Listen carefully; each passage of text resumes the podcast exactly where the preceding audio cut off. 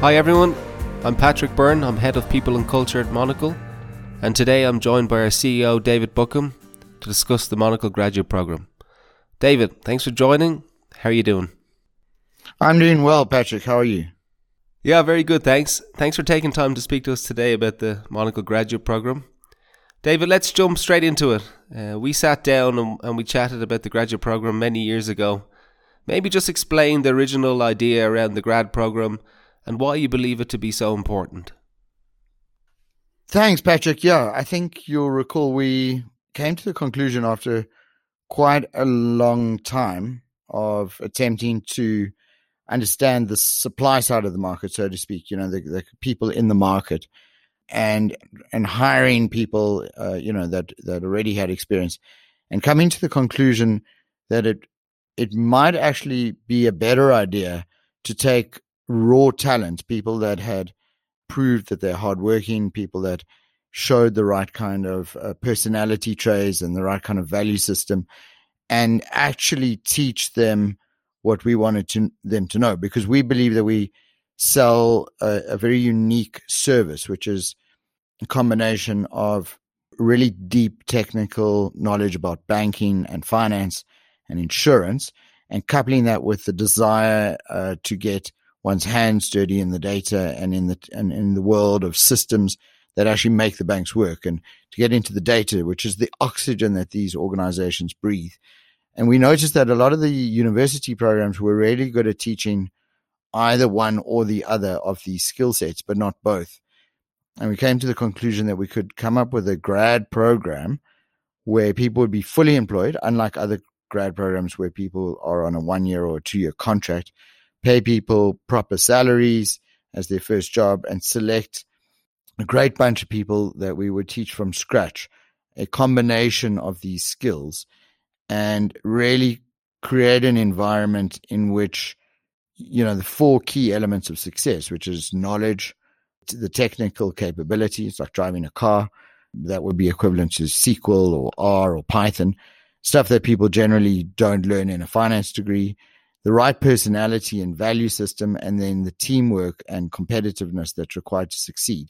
And put those all together in a program and make it fun and very social and help to create a world of, you know, this was the year of 2017. We were the 2017 class and create to create a future history of success. Yeah, and, and how long has the graduate program been running in Monocle, David? I'd say we're in our sixth year now. The really big programs, as you know, Patrick, were three, four years ago. Our first re- really formal one was five years ago. And we, I think we're in our sixth year now. We've refined it over time. I think certain elements remain the same, which is that we start with full employment. Uh, for me, it's it's not really an attractive prospect to go to young people and say, "Look, you've got a job, but just for the next year, and then we'll select you from there." For for me, that was the one critical element. The other is to employ from a wide variety of fields, not just finance, also engineering, in some cases even liberal arts, etc. And yeah, it's been running, as I say, for about six years, and we've modified it over time. I think at at some points it was too tough. I think you'll agree. We made we made people uh, in, incredibly hard uh, level of work where we try to simulate the actual pressure that's on a consultant, and I think we maybe overdid it, and we got some very positive feedback. Um, but generally, people do love the program. It's very, very social, competitive, and what, what I think the best thing about it is that in quite a short space of time, in the first three months, the the graduate analysts, as we call them, uh, then graduate to become analysts, full time employees.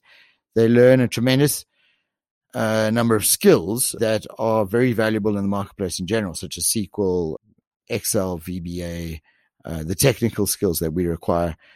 We also do a fundamentals of banking program, which I lecture, and we do critical thinking and we do we, we, we do different and varied combinations of challenges as well that results in everyone graduates. I mean, obviously some people do better in some of the challenges than others, but the the result is a, a well knitted group of people that desire to work together.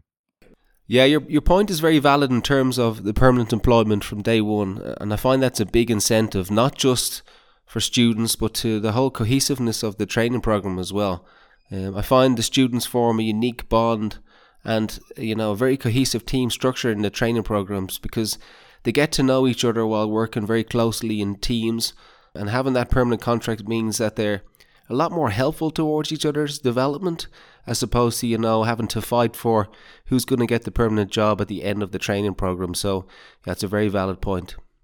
I'd say it's a critical point you're making is that there's no doubt that we live in a capitalist world and we all wish to succeed in the sense that we need to start our careers off well and but for me it's unhealthy capitalism where you knowingly put people in a in a situation where you can only actually employ a limited number of them. And it it, it creates an not a healthy environment for camaraderie and goodwill.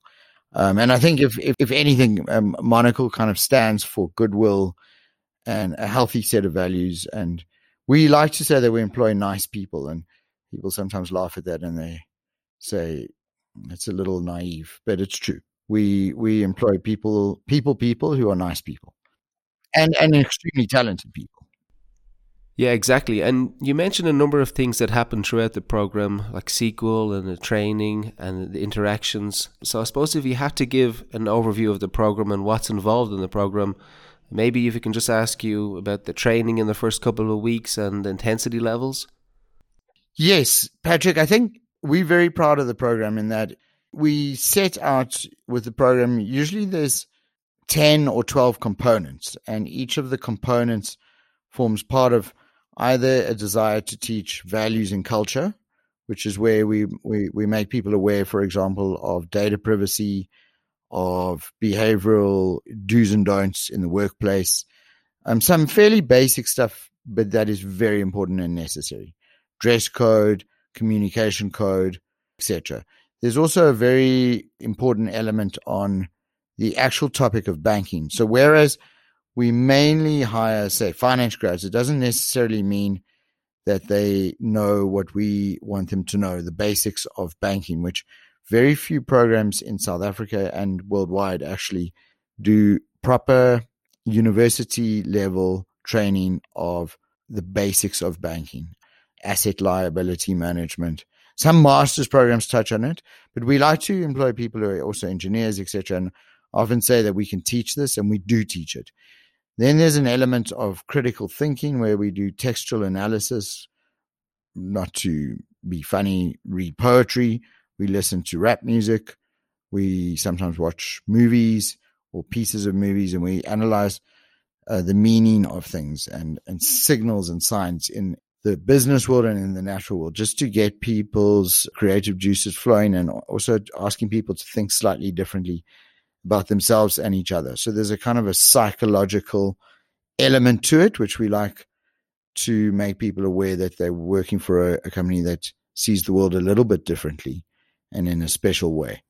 And then there's uh, the very hardcore technical training, which is very valuable. So there's this new adage which goes that you know you need to code in order to succeed, but there's a lot of truth in it. For me, coming from years and years of banking experience, life is just so much easier if you can read code and if you can understand code. Even if you're a professional banker, even if you're a C level banker, it just becomes a lot easier if you understand what the difficulties are in the systems that run banks, incredibly complex systems. This is something that a lot of people don't understand. And even people who coming out of finance degrees or engineering degrees are often blown away by the sheer complexity and volume of data. And then we'll teach actual coding and there's designations that, that, that we help people achieve in those, those first few months so that their CVs are bolstered and so that they that they have these skills, and then we augment that with challenges. So they have to, for example, do uh, data analysis on some public banking data, or they have to build cubes, or they have to, you know, write an essay, or and then we, you know, not to put people off, but sometimes we make people do book reviews. not because we want to publish the book reviews, but because we want to see that people are able to separate their own preconceptions from those of the author or from the text that they're reading. At the end of the day, uh, in whatever field that you're entering, but particularly in something as advanced as banking, which is, sits at the center of the universe of the capital free market, and in fact of the world itself. It's the brain that decides where the resources should go, capital and liquidity. Uh, we want people ultimately to come out of Monocle, whether they stay at Monocle over a long period of time or not, to be better people, to be better educated, to be more thoughtful. And that's why we add those elements of critical thinking and of textual analysis, etc. So it's, a, it's very different to any other grad program that we're aware of. That's not the goal. The goal is not to be unique. The goal is to be ourselves. And in terms of your own personal involvement in the graduate program, David, uh, I know you've given a lot of time and you love lecturing and you spend a lot of time interacting with the analysts. What has been your favorite part of the program over the last number of years, and you know why do you love being involved in it so much?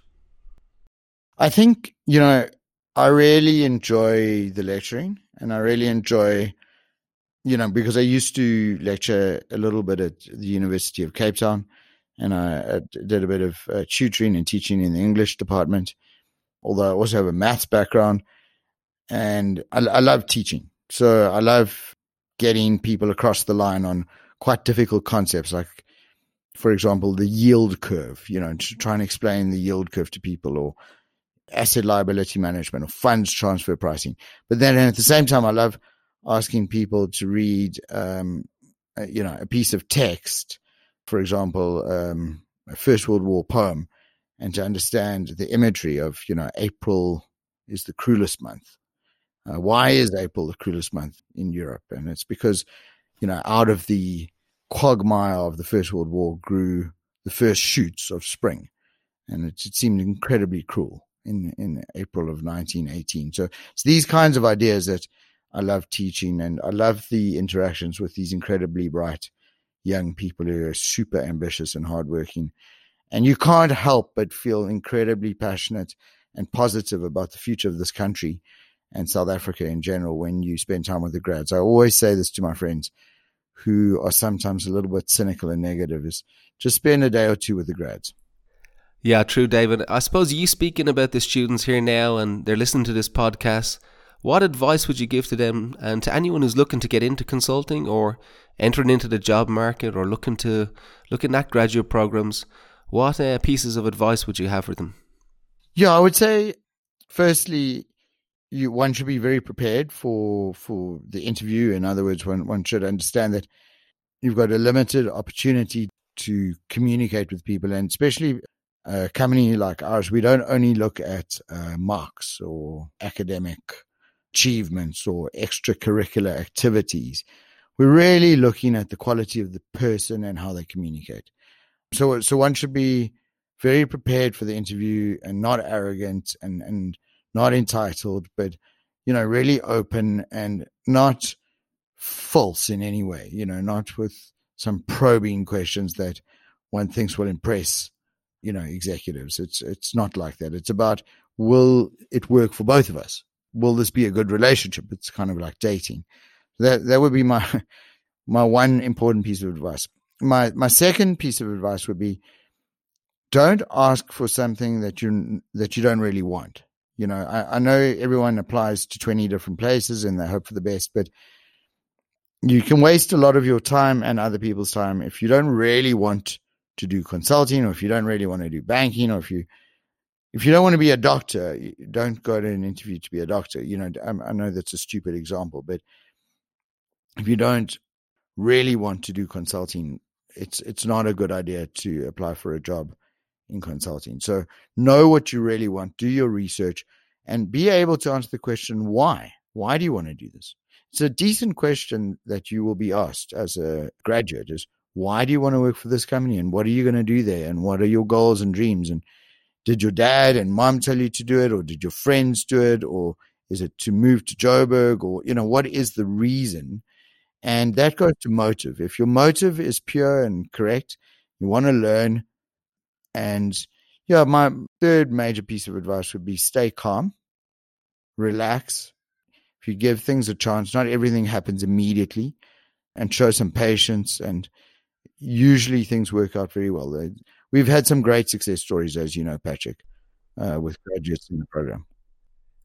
Yeah, sure it has been a very successful number of years with the graduate program, and the exceptional people that have come out of it speaks volumes for itself.